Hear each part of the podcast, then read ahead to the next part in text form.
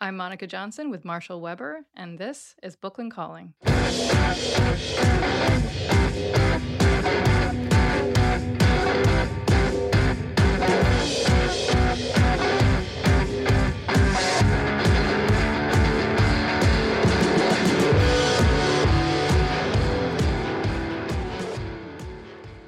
Welcome, welcome to our show, uh, Booklyn Calling, where we talk about artists, libraries, and social justice. We are Monica and Marshall, your hosts, and we're also both artists who head up Booklyn Inc., a non, an arts nonprofit located in Brooklyn, New York, on the unceded land of the Munsee Lenape people. And we created Booklyn Calling to amplify voices in the artist book field and to explore art making as a tool for community engagement and for social change.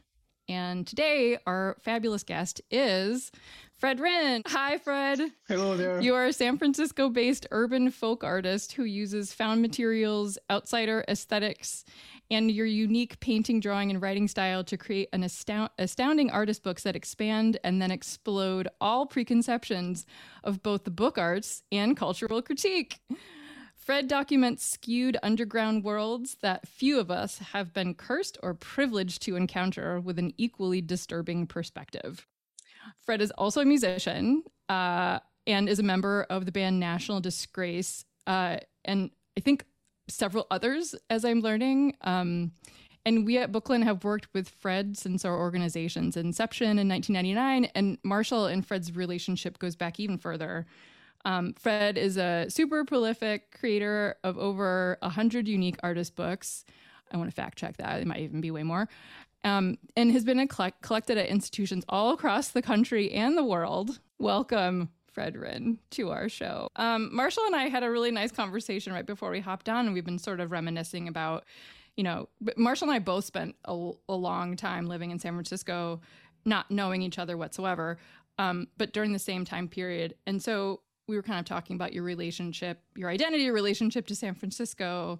Do you guys want to start about talking start off by talking about your relationship where you met, which I believe was in San Francisco in the 1980s? Well, it is in the inky past. Um, uh, there was something called Club Nine uh, that was uh, kind of a combination disco kind of scene downstairs and a bunch of art uh, installations upstairs. And somebody told me about that, and I go in and talk to some somebody there about having an installation. He says, "Yeah, sure, no problem." And I get back and talk to my friend. I said, "God, this guy I talked to, he was in a business suit and he wasn't an asshole. I couldn't believe it. Whoa!" It turns out to be Marshall. So it's like, holy crap! It was the best. So yeah, we, we had a great time there we go upstairs and plug our stuff into uh, the, the kind of these little rooms, you know, and, and just, just just crank. So so you guys met at a disco and we you met guys met at a disco disco and then and and now you make collaborative artist books together.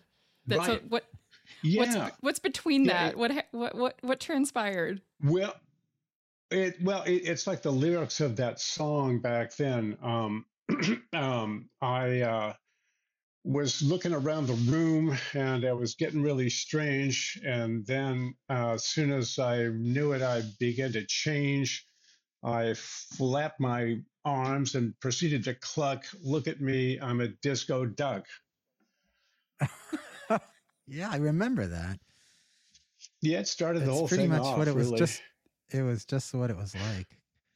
Um yeah, but we it played has- you know, music together for a long time before we made books. Yeah, yeah. He he he had one one show we had uh, with um, National Disgrace. We were uh, twanging away on stage, and I look over, and uh, Marcel's got this giant, kind of decrepit fur coat on and, and a pig mask, so he kind of looks like some mutant uh, penguin. Uh, and he's doing some sort of wild gyrating disco dance, and the fur is literally flying off in chunks into the, the, the audience. It was such a sight. Marshall. Ah, those days. We were hanging out in Berkeley, and, and somebody said, Yeah, you know, a friend of mine was at a melted record party in New Jersey. And we said, oh, What? I said, I, I don't know. They just played melted records all night. And I said, oh, Shit, let's give that a try. And so we did. and um, that was our vocalist. So instead of a vocalist, we just play melted records. Uh, and Wait, so um, is then, melted uh, records like you you melt them and then you still try to put them on a turntable and play them? So it's kind of like a wavy record. Right. Is that what that means? Okay, uh, yeah, yeah, totally. Um, that's a thing. and uh, I know that now. So, yeah, yeah, you have to kind of tie the arm down because it, once it just bla- flip r- right off it, you know. But it's what happens is you you get l- like a a, um, a focus on that song. It, it just kind of kind of knocks into this one groove that really defines the entire sound. So. You take like a Peter Frampton record, okay? He had this one song, "I'm in You, You're in Me." An awful song, but if you melt it, okay, you, got I got a tape somewhere where Peter Frampton's in the background just going, You're in, you're in, you're in. Holy shit. I mean, how do you top that? You just can't, you know? When did the book start for you, Fred? Because you were doing band books. Yeah, I'm trying to remember what the first one was. And man, it's well, um, see, I, I had I had a project for um a uh, I, I took a printmaking class. It, it was well, actually a book binding class. I barely got into. I mean, the teacher looked at my my stuff and kind of like, oh, okay, if somebody else cancels, they did, so I got in. But uh, uh, anyway, so so it was kind of on a kind whim you know, that you got yeah. into this. I, I know. Okay. I kind of, uh, you know, fought the hard won battle of learning how to do this, this, you know, technical stuff, you know, which I don't know, some of which I got, some of which uh, took uh, a lot, took a lot of improvement. A couple of my books had to be rebound once they got there. I, I heard that people looked at them and said, "Oh Jesus, well, we have to send this to somebody who can sew." Anyway, I used to write for these underground uh, publications. And then, then my friends started something called Filth uh, magazine. Um, so yeah, I was on the staff of, of Filth, you know, so you could go, go go to a show like you were a reporter, you know. So What, had what, what was Filth magazine? What did what did Uh, Filth magazine report on? kind of a culture zine, you know, it, uh, it sort of had whatever people were interested in. Uh, somebody covered music, somebody else covered uh, art a little bit, uh, mainly just just weird, weird, ugly, horrible culture stuff. Uh, I guess it was kind of a culture critique mag, um, centered around Oakland, San Francisco. Uh, so anyway, I, I wrote this article uh, about all the bands I had been in called All My Bands, and and then so sort of like at this class I was taking a couple years later, uh, I kind of made that my class project to get that. Uh, so I ink jetted it uh, onto some decent paper and then sewed up a bunch. So I went up with uh, oh, this edition, I forget 25 or 30 of them or something. Um, and that was kind of my first book, uh, one of the only multiples actually I've ever done. Uh, everything else was What year, uh, hand done. I did this, uh, man, that was yeah, 90 something. Back then, I was trying to get a job. I remember being in an office downtown in some skyscraper, and I got going okay, hand in the application. The guy looks at it, you know, and he says, well, Mr. Ryan, what did you do between 1983 and 2000 or something like that? And I just went completely blank. I just, uh, it just, yeah, I couldn't come up with anything. Uh, but uh, I think I said, I don't do anything. I just hang around, you know? I don't know. But um, I remember this one I did. I think the first one I did. I can't remember what the contents of it was, but I remember I I um, bound it with uh, old uh, a shot pair of jeans that I had. I just glued that onto the uh, the the cardboard and uh, shipped that off and to Marshall. And and uh, and then I don't know. Sometime later said, okay, uh, that's that's sold. Uh, do another one. Uh, so so I just kept doing it, and you know that's uh, still at it. I feel like I've heard that a lot in Booklyn's history, just talking to people that somebody will send Marshall a book or hand Marshall a book and then it sells and then Marshall just says, can you do another one? And and that's kind of the the artistic career arc of like so many people's experience within Booklyn. Yeah. And, and and and is that sort of the progression of like you did another one and you did another one and then you decided to do one together or how did you start like making them together? Um, that sort of started pretty early on, as I recall. Uh, but yeah, we, we just kind of pitch ideas back and forth, you know, and and and whatnot. So uh, it becomes I don't know, it's kind of weird. It's almost like like like an idea factory starts happening, you know, like like what about you know, yeah, like uh, okay, the um, the uh, uh, uh current event political stuff as science fiction, you know, and and uh, just just you know just kind of take this particular chunk, maybe this piece of history, like we we, we collaborated on one called Bedtime for Bremer. Uh, talked about uh, L. Paul Bremer, who was like the supposed to be the viceroy of of Iraq, uh, put in there by by Cheney and Bush Bush uh, what the hell, junior, senior, anyway. Um, so like bed, bedtime for Bonzo yeah. spinoff, in other words, right? Right, exactly, mm-hmm. exactly. The movie that Ronald Reagan started in in 1951. Well, yeah, right? yeah, exactly. Yeah, Ronald Reagan you know, was an actor, a fascist uh, actor. Also, uh, I, I, never saw the movie. just a picture of him hanging out with a chimpanzee, and uh, I figured the chimp probably did a better job. Really.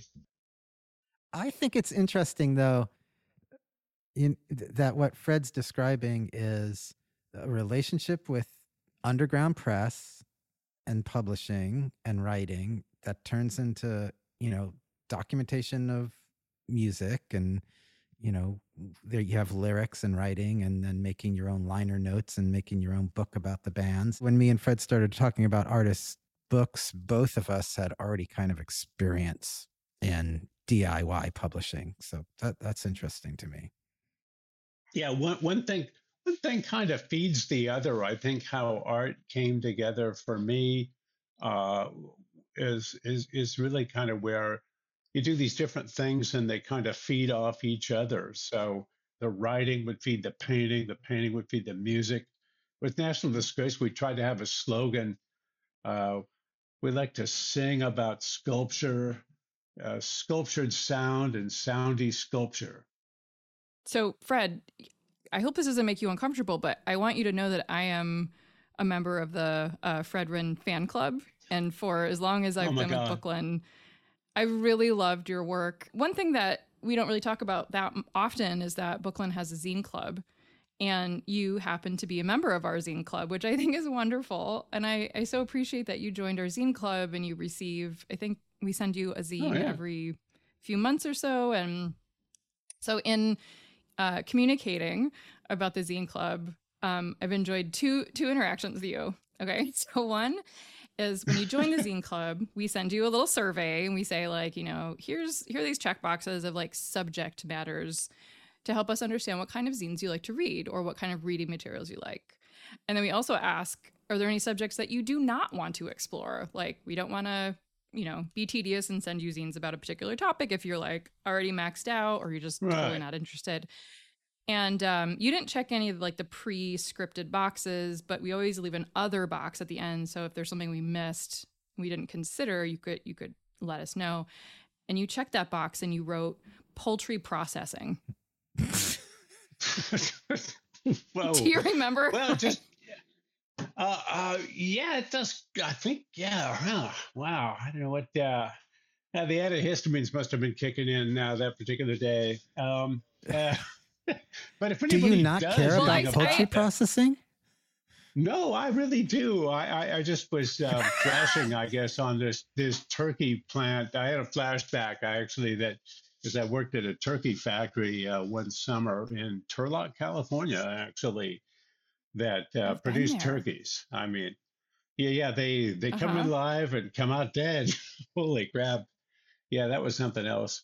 But um, you know, if anybody does a zine about poultry processing, that probably would be you know kind of unique. I mean, it would stand out. I don't know. It definitely put me on alert for zines about poultry pro- processing, but you know, but those are not going to come awesome. to you. Um, the the second thing um, that you offered our zine club was a testimonial And so these are things that I think the platform we use is like automates like requests like write a testimonial for Booklyn. You wrote rejoice and pop the bloated ticks of inequity exclamation point well yeah yeah that's, that's which i which what, i want to use as our about. our theme. Yeah. I wonder do you remember writing that? What how do i how, oh, yeah. how can oh, we love this more by understanding? Yeah what is that?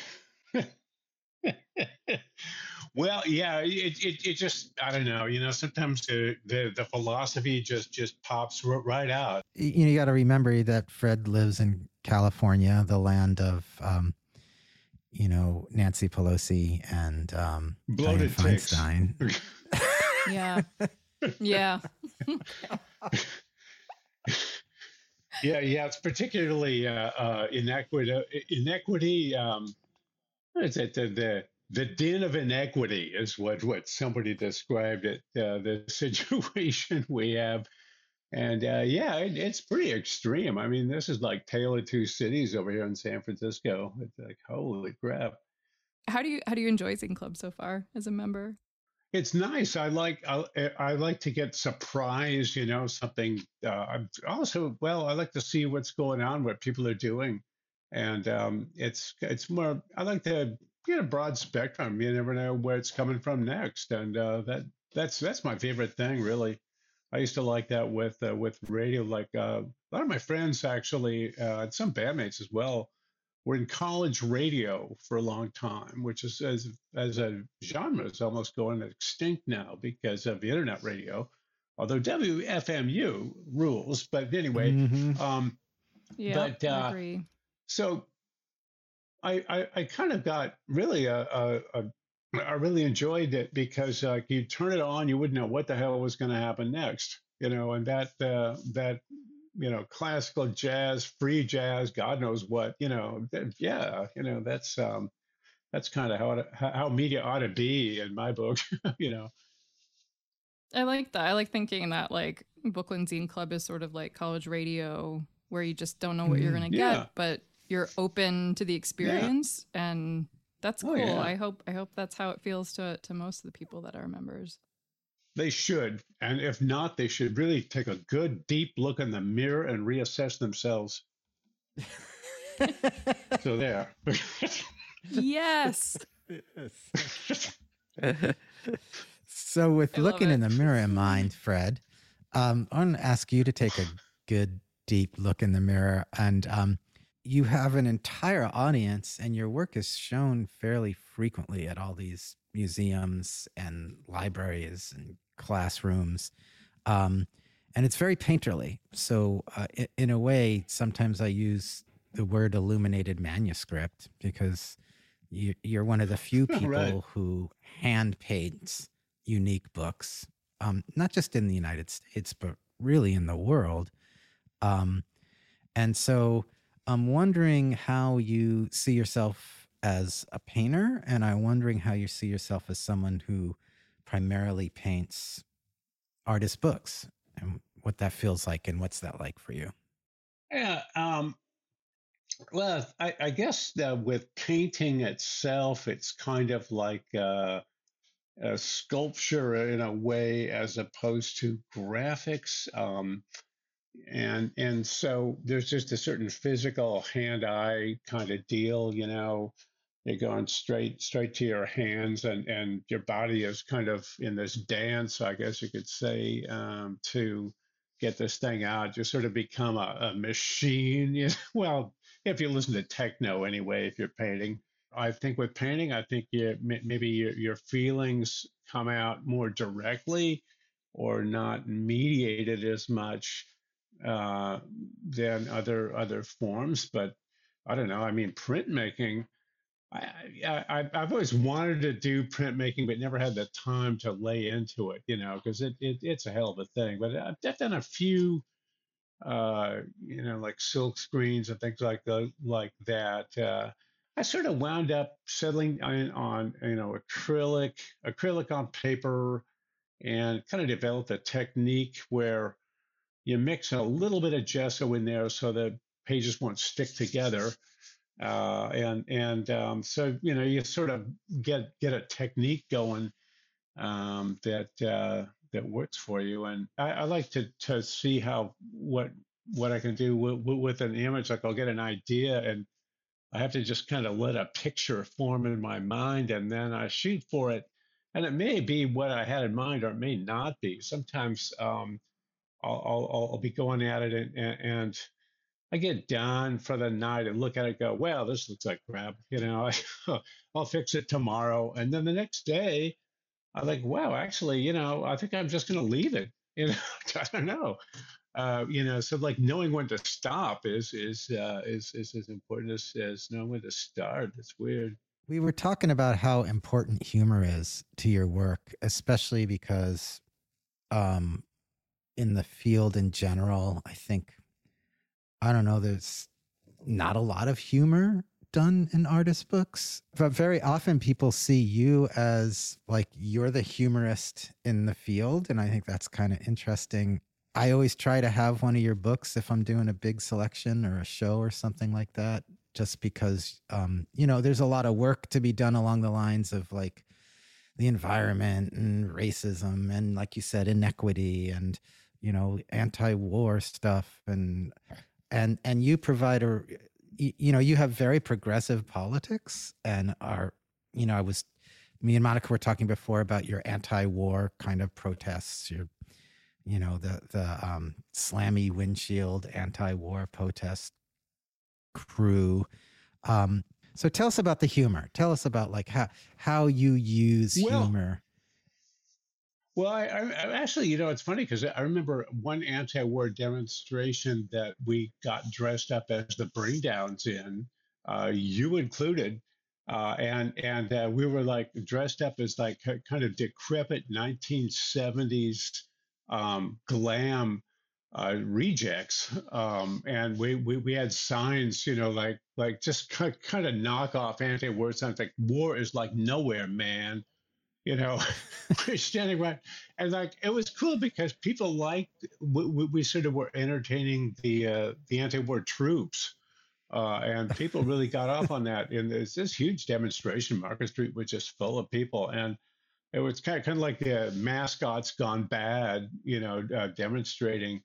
Uh, I, I, think our, our, friend Charlie had like this weird donkey's full donkey's head, realistic donkey's head mask on, you know, and and uh, God damn, you know, just, just that that sort of feeling of, uh, I guess, kind of a solidarity thing, uh, you, you, know. But yeah, you know, just kind of eh, the you know the idea I, I think is. Uh, uh, towards victory of any struggle, morale is imperative. Um, so, uh, you know, basically, uh, we must maintain discipline and morale at all times. Uh, so, you know, to to glean the fruit of the victory from the broad for the broad masses. Um, of the lumpen. So one thing that we say a lot, and probably in a lot of podcasts, is that, and something in Booklyn's history is that artist books are um, like children's books for adults, and there are certain artists who really help us bring that point home very clearly and your your unique artist books really do that. Um and i don't know if you know this fred but there's this one this really beautiful moment um in our recent history where we were hosting a classroom of about 20 high schoolers. I think they were juniors or seniors and we were you know doing lots of like bookmaking things but we also were showing them an array of different takes on artist books. And um, i have this wonderful photo. Maybe if i'm i'm with it later i'll, I'll post the photo within the uh, podcast notes. But it's marshall reading kind of like reading a bedtime story style like page by page reading a trip to the liquor store by Fred Rinne oh, right. to this and seriously like rapt audience of not oh, children. Oh and it was it was so wonder it was it was so con- it was everyone was just so quiet and listening and I'm like this is exactly the point that we're trying to make. Um but another thing that, right. you know, Marshall and I have been talking about a lot is like you know tactile learning um, especially in the context of all the education programming that that Booklyn's been doing in particular with with kids who i'm not you know kids ages like 7 to 10 who probably maybe not ready for a Fred Rinne book but who knows? I don't know. Maybe they are. But your your books um when I hold them, like I I have my own experience with your books that that is that is mine and I love it. And one of them is that when I held it, I felt kind of that, you know, that that alive feeling like maybe as kids we all have an experience with a book where the where the book becomes its own life and you're holding a you're holding a oh, possibility yeah. or something and and more than anything it made me want to make books and i'm i'm really serious right. like i still have like right. a book that i'm working towards that's like it's not an imitation of a fred Rinne book but i'm kind of chasing the the flame that oh, i yeah, felt yeah, cool. when i when i read your books and i wondered if there's like some more filling in the blanks of like how i'm meeting the book and how you see that play within the landscape of what Booklyn does and yeah and and tactile learning and and children's books for adults well i i think it's there's something about the painted book like fred paints the whole book he paints the covers he paints the text he's he's done a lot of different styles with mixing screen print and painting but primarily and and over the past few years been doing this very interesting cutting in the letters you know painting a color field and then mm. cutting you know painting letters around it Fred's books, they are completely handmade. They're not bound perfectly. There, there's like everything is painted. They're heavier because there's a lot of paint. It's not like a, you know, not like a little wash or something like this. Is a lot of paint. Mm-hmm. There's more paint than there mm-hmm. is paper. And um, what you're talking about, Monica, is is is is that that tactile feel, the weight, kind of the chalkiness mm-hmm. of that gesso acrylic mix that Fred is talking about. Um, yeah. And the fact that it's really like, you know, it, it, it's not a printed book. It's it, it's not a. I mean, Fred has done editions of, you know, painted books. He's also done other books that are printed, but I think the the the unique painted books are they're just chunky. You know, it's a it it, it is a thing, and then you can go one step right further on. and say it's like yeah, it's a it's a living it's a living thing. And I love unique books, and I love painting so, um, and you know, and I knew Fred as a musician and a performer and a painter. Um, and I knew he, uh, he, he you know, because Fred's writing is like his painting. It's very expressionistic, and he's got um, a persona that is always there. Like Monica asked me, you know, I'm scared to meet Fred because what if he's not like my imagination of who he is, which is just simply a projection yeah. of his work? And I said, Fred is a projection of his work. yeah, probably. And, yeah, and Fred's yeah, work probably. is a projection of Fred. like there's no, there's no disappointment there. None. I am. I am. For the record, I am. I am very pleased to be. You're fulfilling everything or anything I could imagine. Yeah. Oh my god. We had thought that maybe you would read a book or two, Fred, and I had mentioned uh-huh. that to you, and, and I, I, wondered if you're prepared to do that. What I've got right now is uh, eh, okay. I, I, did a website uh, through um, uh, otherpeoplespixels.com. Uh, uh, and so it's frinny.com. And so there I have a pile of them done, um, the newer stuff. So I can read off this. Okay, one night in NYC. I think this is a gripping uh, news story that that I did uh, a, a, very short book about one night in New York City. Okay, Mercer Street, New York City, May sixth, two thousand nine. Okay, and then in the club Submercer, the after party for the Met's Costume Institute Gala. And there's kind of gala looking people. Okay. Uh, Kiefer Sutherland and his date attend. And there's Kiefer with uh, kind of a grumpy looking, much younger lady. Um, and then Brooke Shields and her fashion designer um, date, uh, Jack McCollough is there. and uh, Brooke is is holding a uh, a uh, a clutch, okay, and he's in a black T-shirt, and and then next one, everybody was wasted, and uh, yeah, they're all standing around drinking, talking, and their eyes are getting red. Uh, the next one is Jack McCollough jostles or bumps or pushes Brooke Shields. See, you can't tell there's a controversy there. Okay. and and uh, Brooke falls down, but not all the way. Okay. Um, the spectacle of the fall of Brooke causes rage and derangement in the mind of Kiefer Sutherland. Uh, Keefe, goes cuckoo. He heads butts Jack McCollough, breaking Jack's nose to defend the honor of Brooke Shields. And he's he, he's bump head bumping a patow, P T O W, and that's it. Uh, the um, the end piece has just uh, a rumpled looking um, Kiefer uh, leaving the place and somebody else leaving, and and that's that's that's the end of that that particular one.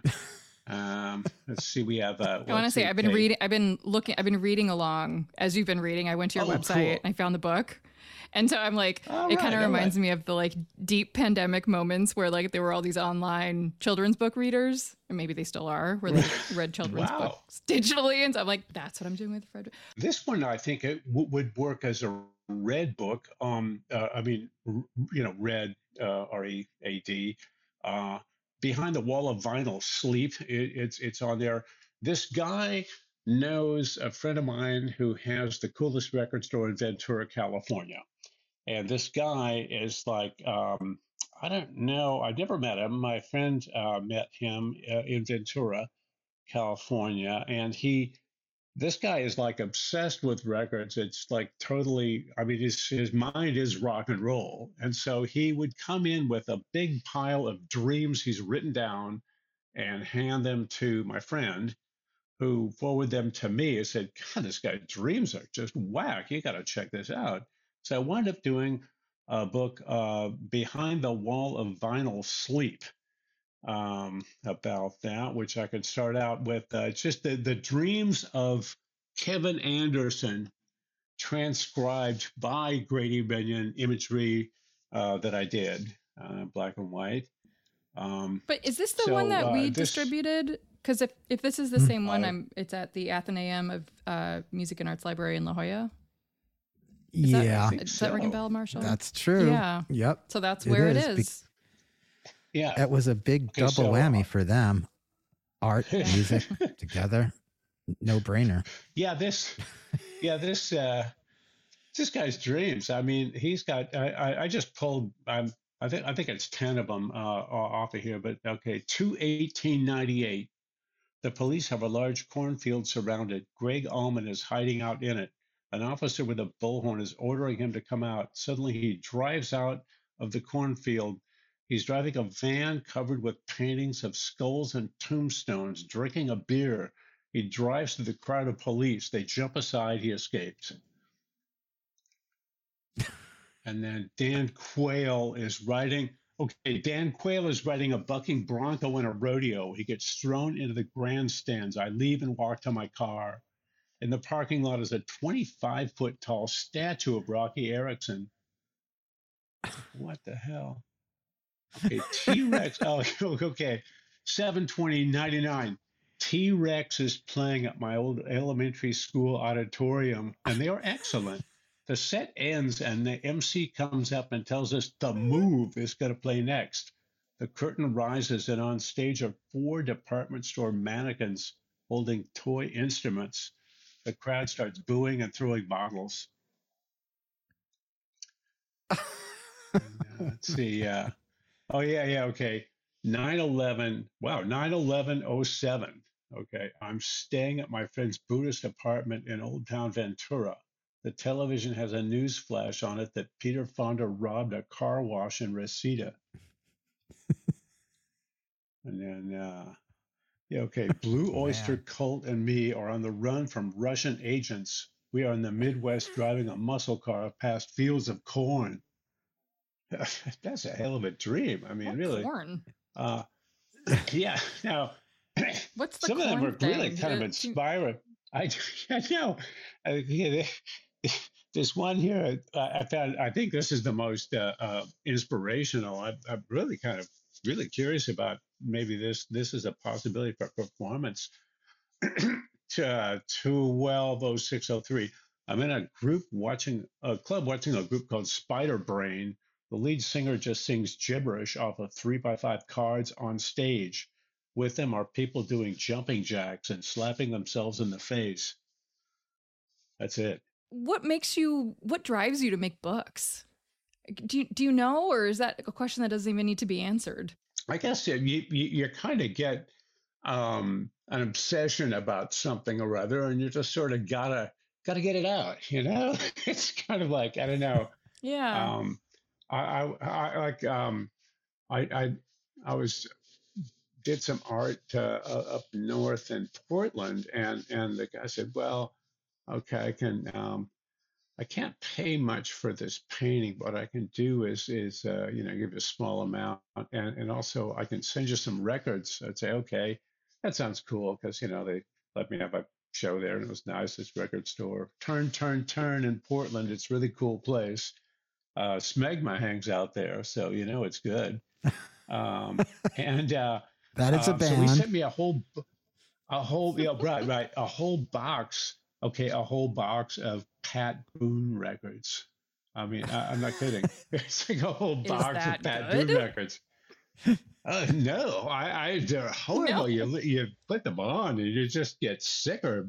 It's music that kind of saps you and makes you feel sicker and weaker listening to it. I don't know. I, I just like something must be done, you know. Just I don't know. But uh, uh yeah. Oh, I yeah. I, I guess it's just how one one reacts. Um, I don't know. It's like you know, you just remember these weird pieces of Yeah. stuff that uh, one kind of happens, and I don't know why those things stuck to me, but God, I don't know. It seems like it deserves. i kind of understand it like do you, do you I don't know. do you feel like having made all these books about these things that are not one type of thing but as you describe them like things that you just need to get out do you feel like you get them out and they're like a little bit out like before they were in you and now they're a little outside you or like does it what what is the difference between but the before and after of having made the book Um, you know, I I, I kind of feel I, I guess it feels kind of almost a sense of completion. Um, I hate the word closure because it really doesn't describe anything, but uh, I guess there is kind of a sense of, you know, you've sort of maybe put the thing to bed or something. Um, it, Yeah. it's, it's, it's, you know, because you, you have a feeling that, you know, wow, something, I, I should do something about this or, or with this, or th- this is material. Damn. Yeah.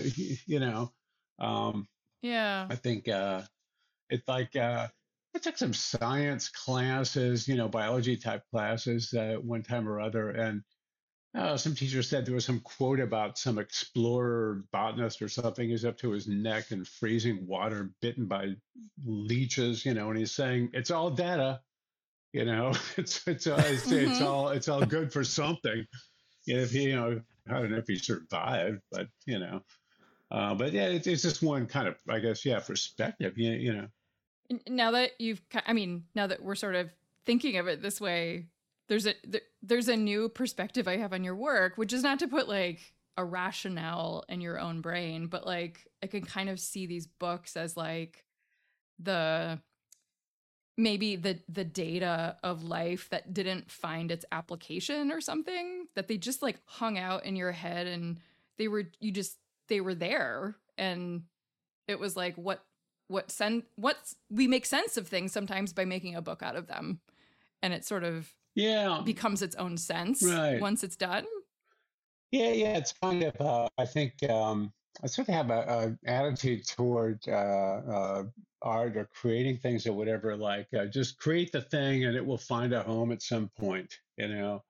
Um, and and so this this these ideas or whatever will kind of uh, come out in the wash. you chronicle um you both chronicle real subcultures but you also look at pop culture through the lens of subculture or underground culture um you know so there's a critical element but I also think you're like kind of a little bit of a you're a California artist. And and I uh, one thing I've always really admired about your books. I'm I'm a really big fan about using techniques of vernaculars from different media and you know works on paper or artist books.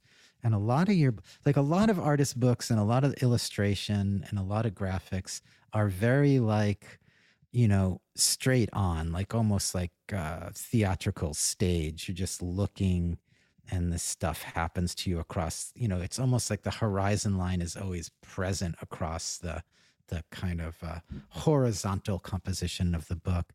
But you frequently use cinematic angles like you you do illustrations from below from above. Um, you were doing drone illustrations you know god's eye illustrations long before drones. You even did a book about drones. Um, but can you talk to me about like how you paint with that knowledge of like three dimensionality? Because i think it's an important it, it goes back to what you were talking about sculpture i think is really interesting the kind of that cinematic eye. Yeah, yeah, it's kind of like, uh, uh, well, I guess could, because really, um, you know, film and and video and whatever is kind of how, I guess it's, you know, informs how we see the world, uh, and just getting outside and bopping around, uh, you you really have kind of a different uh, diff, different angle on stuff. Um, and and and it, it's good to just kind of import that into well just you know it clashes with the book structure um, to an extent it's kind of good to challenge that structure to the greatest extent possible really you know to see how far out you can get with a, just you know a different whammo on on on a view um, you know just uh, you know sort of doing 3d paper engineering and stuff like like like you know pop-up books and stuff which are good too actually. So some of that stuff's wild.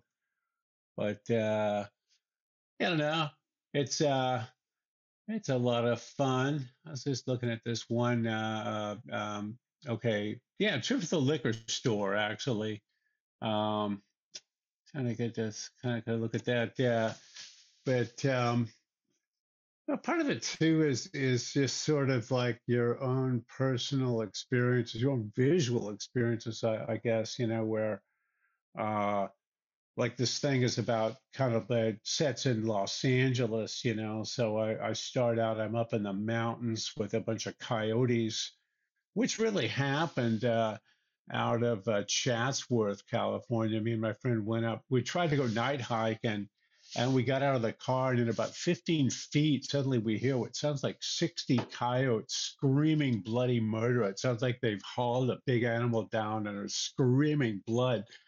It scared the shit out of us. We got the hell out of there. But I mean, it was clear that, that they they rule, not humans. You know, at, at at night, you really kind of had that uh, that feeling. You know, and so you're up high looking down on everything which is is just just a totally weird perspective. Like you know, if you're in the mountains or in the, the hills, uh, especially at night, you you're very disoriented. Um, you know, and so I don't know how how to relate that uh, to a flat surface. Huh? You know, it's fun. Yeah you know my fa- one of my favorite examples and we mentioned it earlier a trip to the liquor store one of my the, the point of view is you're looking up from the ground at the sole of the main protagonist's shoe as he runs along. And um, I, I just flashed to that book, and uh, it, it's interesting. Your it, your style is almost contagious. So I wrote this description of that book for our website. I just want to read that real quick because I just felt like I was using your voice and um, this book had it was really interesting too. This book went off to some some private dealer really liked it, and um, they took it and they kind of never did anything with it. And years later, I realized where's that book, and I went and I got it back from them um, after let's like kind of pulling a tooth out, um, and like the book had been away for years, and I was like, wow, that's crazy, and and and essentially two weeks later, it got sold to Tufts University um, but when I first got it back, I looked at it and I was kind of rolling on the floor. And I, the description I wrote was Essential Fred Rinne, our nation's best loved narrator of white trash Americana shenanigans. This book has it all canine cops, tar pits, the little smoke, a treasure for any library or collection. You know, when I read that, I also was like, you channeled, do you know Bill Hader's character, Stefan, on SNL? Right. Oh, well, Wrong okay. crowd, maybe. But, but like the, you know, Yeah, I he's remember. like, this club has it all. And then lists like three Yeah. different, anyway. And I was like, maybe you channeled someone else there too. But great description nonetheless. Yeah, you have to be open. I, I mean, for me, it was like, I, I think Fred's books are always kind of a satire on everything, including themselves. And so it's like that description is a satire about the whole book selling business as much of it is a description of the book, but only the book allows that to happen. It's like this essential culture bomb. Fred, do you have anything like that you would call a children's book? We, you did one for me. We we we did an edition of ten. I recall for Thorn. right, right. a- yeah, yeah. that took a long That's- time. Uh, yeah, yeah, yeah, yeah, exactly, exactly. Well, it, it was fun. Um, there, I, I did. Um, um, yeah, the imagery on on that was um, from a trip I took. It was a couple of trips I took uh, hitchhiking, uh, where uh, me and a friend went to. Uh, well, we drove across country to New York and then then hitchhiked back. Uh, we got a ride to actually it was Rhode Island. At this one place we stopped at with a shattered billboard um, was occupied by Jodie Foster's army. Uh, actually, they at one, one point there was this trip we took where uh, this place had been just kicked apart. It, it just like and and and all this graffiti uh, was spray painted on this shattered, kicked apart building. Fuck cowboy shithole and Jodie Foster's Army.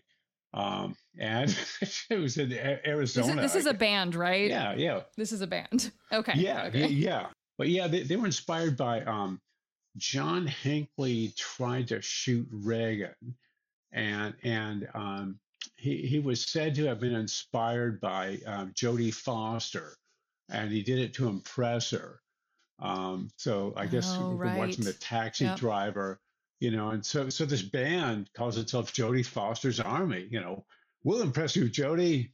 You know, just I mean, what the hell? Okay, So that was a I got to break bunch. in here because I remember that trip. That was when we were on our way to New Orleans because we wanted to go to the Republican convention because you had printed a thousand posters that said crackheads for Bush and All you right, wanted to put them up yeah. all over the country. And then we actually went to the Republican convention and we postered those everywheres. And we had all these conversations with Republicans about crackheads for Bush. And um, Yeah. it was Yeah. hilarious. we met one kid at the Republican convention there. It was in New Orleans, which was insane. Um, Yeah. and and and and and and and he had totally the opposite response. I remember we, we would pass them out to people and we'd also put them up and we passed it out to this one guy. He was like a Ken doll. And he said, Yeah, this is totally true because George Bush will keep the crack coming. Mm. God.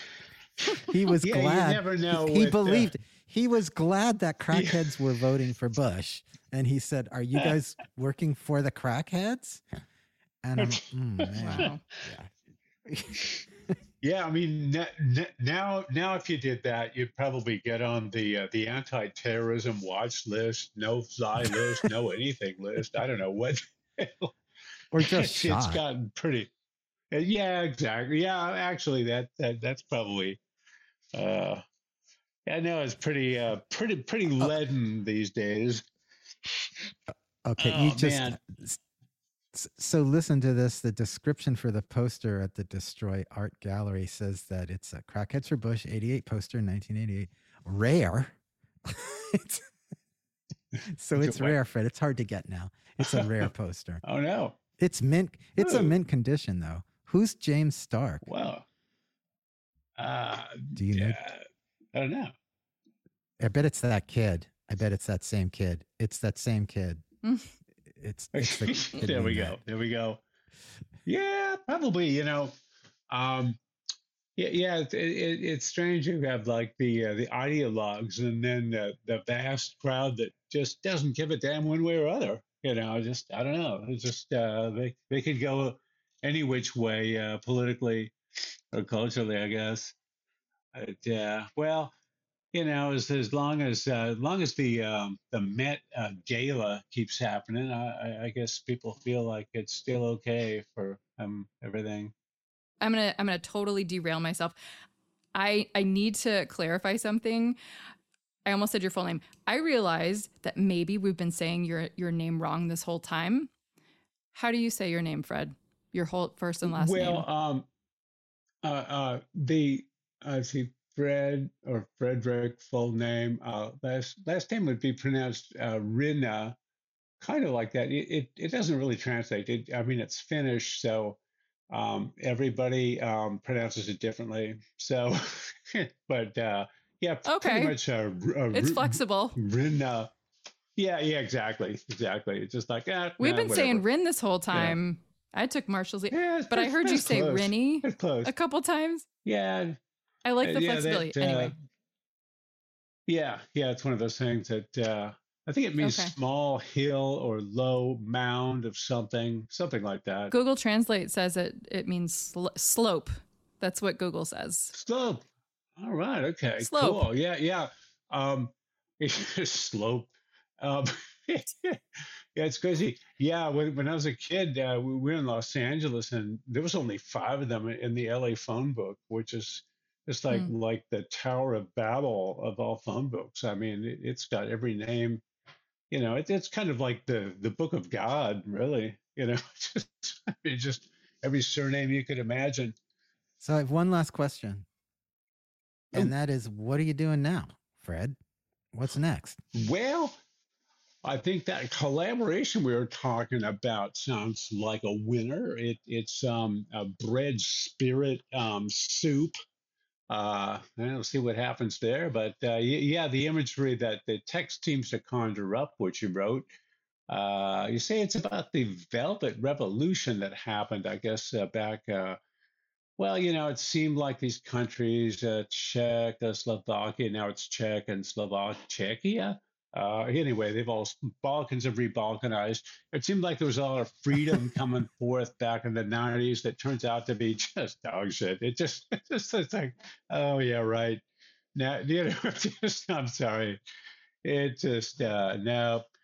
The idea was that okay, the winners of the Cold War were just just in it for the money. You know, just yeah, just it hasn't changed a bit. So so here we are looking back, going, wow, that was something else um, because they, they were supposed to celebrate the end of the Cold War, 1989, 90, whenever the hell it was. You know, supposed to, wow, we won, triumph, peace dividend.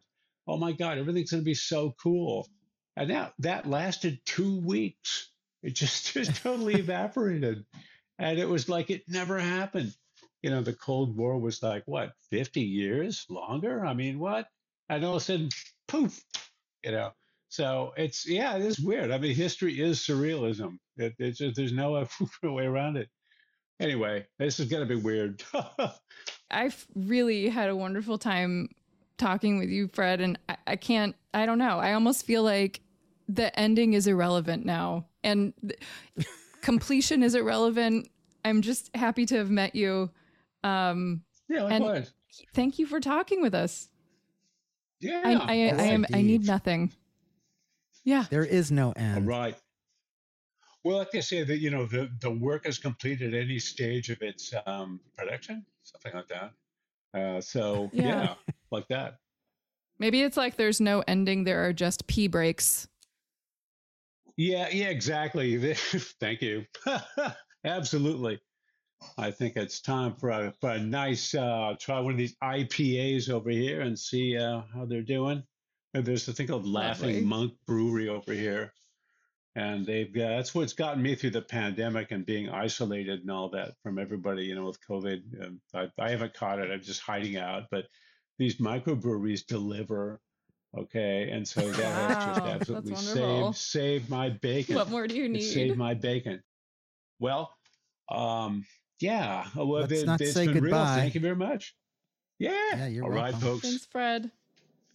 Thank talk to Yay. you Talk to y'all soon. later. Wow, that was that was a trip. a trip to the liquor store.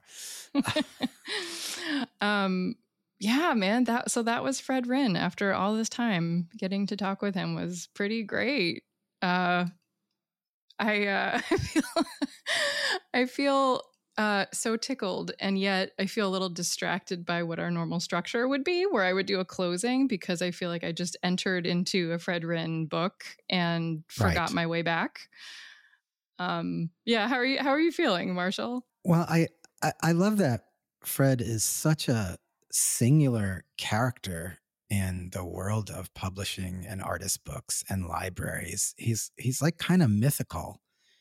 You know, I just recall the times that I've been uh, gone to book fairs with Fred. He he often appears at the Codex Foundation book fair with us um, every other year in February or March or whatever Mhm.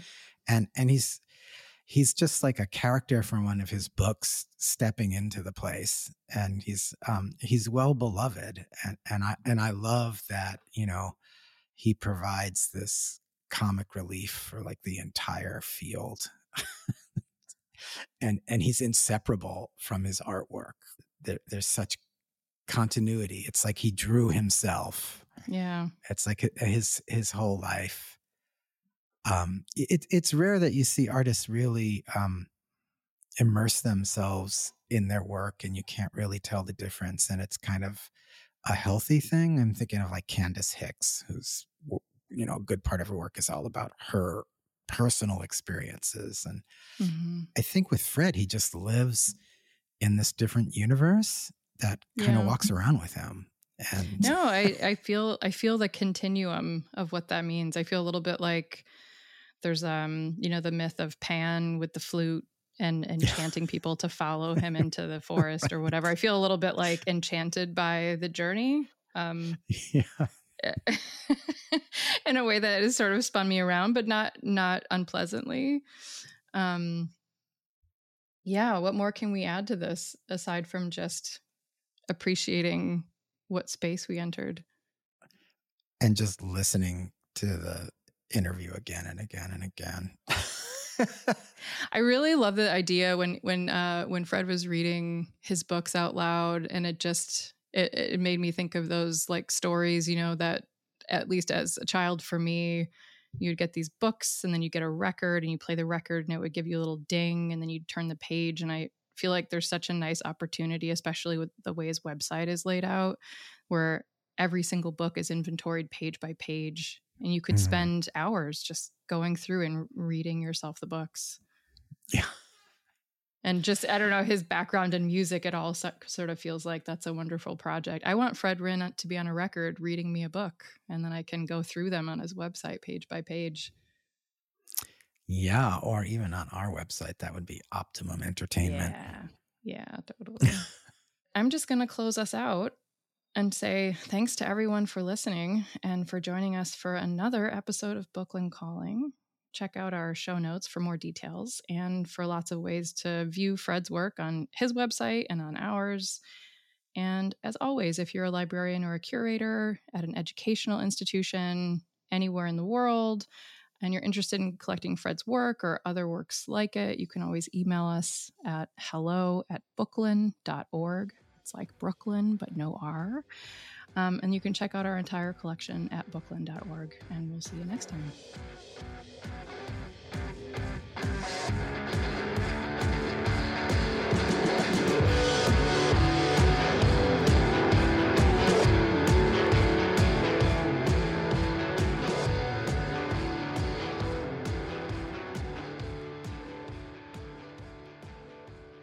This podcast was made possible in part by funds from the New York City Department of Cultural Affairs and in partnership with the City Council, and from individual donors to Booklyn Inc. You can support this podcast by making a donation at booklyn.org slash donate.